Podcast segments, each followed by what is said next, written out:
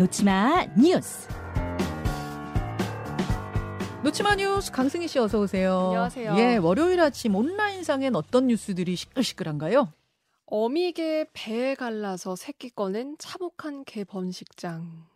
아, 지금 뭐 듣기만 해도 끔찍한데 이게 무슨 얘기예요? 여기가 경기도 화성시 팔탄면의 한 반려견 번식장이고요. 네네.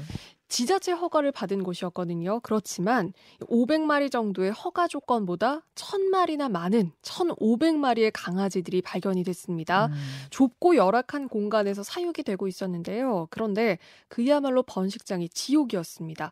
영양실조로 쓰러진 그 어미 개의 배를 강제로 절개해서 새끼를 꺼내서 팔았고요. 어린 그 어린 새끼가 돈이 되다 보니까 그러니까 번식만 시키고 나서 어미 개에게서 강제로 꺼내서 판 걸로 보이고요. 어, 그리고 또 냉동실에서는 신문지에 쌓인 개의 사체가 100구 가까이 발견되기도 했고요. 대부분 강아지들이 피부 질환으로 털이 다 빠진 건강 상태가 좋지 않은 그런 개들이었고요. 음, 그러니까 상품 가치가 떨어지는 개들은 근육 이완제로 죽이고 더 이상 번식 냉동실- 못하는 개들은 네, 음. 냉동실에 보관을 하거나 또 번식장 그 뒷산에서 불법 소각을 하기도 했습니다. 그러니까 아까 말씀드린 대로 허가 번식장이라고 했잖아요. 네. 그 이름 뒤에 숨어서 처참하게 이 수많은 동물 들을 학대하고 위법 행위들을 버젓하게 저지르고 있었던 겁니다. 지금 사진을 준비를 해오셨네요. 유튜버 네. 레인보우로 보여드리고 있는데, 그러니까 야외가 아니라 일단 실내예요. 실내도 있고 야외도 있고 네. 아, 다 있어요. 네. 지금 보여드리는 사진은 방이에요, 여러분. 그냥 사람 사는 방 같은 곳인데 거기를 마치 닭장처럼 네. 닭장처럼 이렇게 다 짜놓은 다음에 한 공간에 개를 몇 마리씩 넣어놨네요. 강아지들을. 네.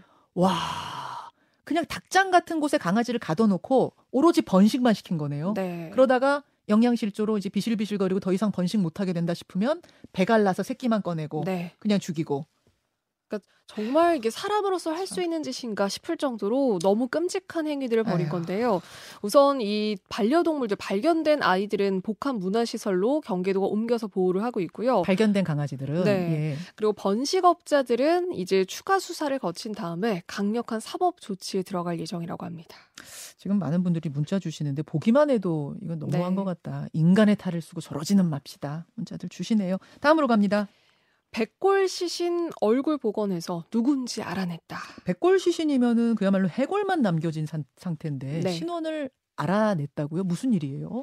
국립과학수사연구원이 그 얼굴 복원 작업을 한 덕분에 가능했는데요. 예. 실제로 이 백골 시신의 복원에 성공을 했습니다.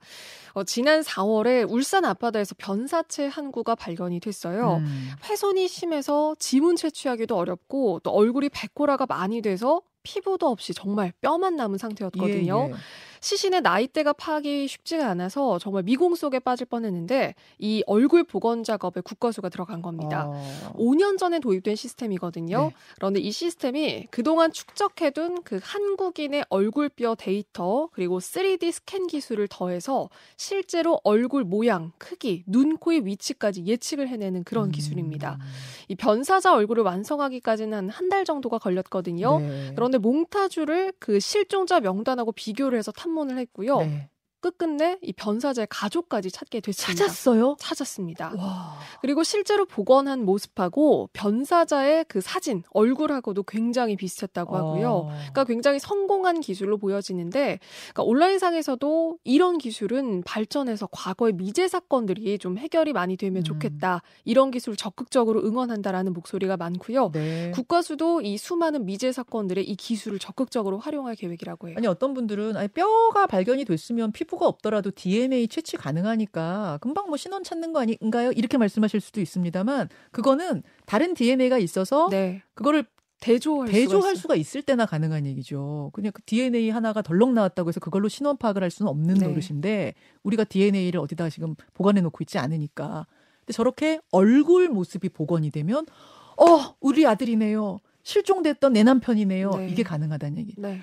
엄청난 기술입니다. 잘 됐습니다. 네. 다음으로 가죠. 장풍 쏜 듯한 강풍에 날아간 홍콩.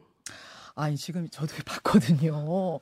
아니 뭐 태풍 불고 뭐 허리케인 불어서 심하게 이뭐 날아가고 이런 거 많이 봤습니다만 저는 이건 정말 보다 보다 처음 봤어요. 네. 엄청나던데요. 네. 이 영상이 굉장히 화제가 됐는데요. 이 초대형 태풍 사울라 때문이거든요. 이게 홍콩하고 중국 남부 광둥성 지역에 그 큰 피해를 발생시켰습니다. 예, 예. 초속 45m로 불었는데요. 그러니까 초속 4m, 1m, 1초에 한 45m를 밀어낼 수 있다는 거잖아요. 음.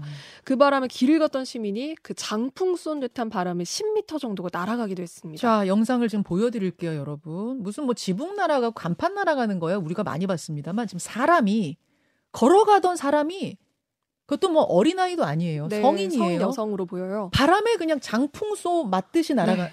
와. 그러니까 뭔가 확 급속하게 밀어낸 그런 바람으로 보이고요.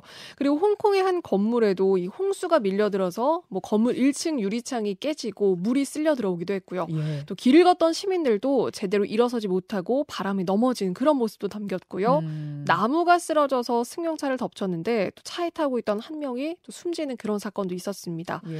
그런데 문제는 중국 이 남부 지역에 또 태풍이 닥칠 걸로 보여요. 아이고. 모레쯤에 그 11호 태풍 하이쿠이가 영향을 미칠 걸로 보이는데 그래서 또다시 긴장 상태에 들어갔습니다. 정말로 역대급의 태풍이 몰아닥친 중국 홍콩의 상황까지 전해드렸습니다. 수고하셨습니다. 고맙습니다.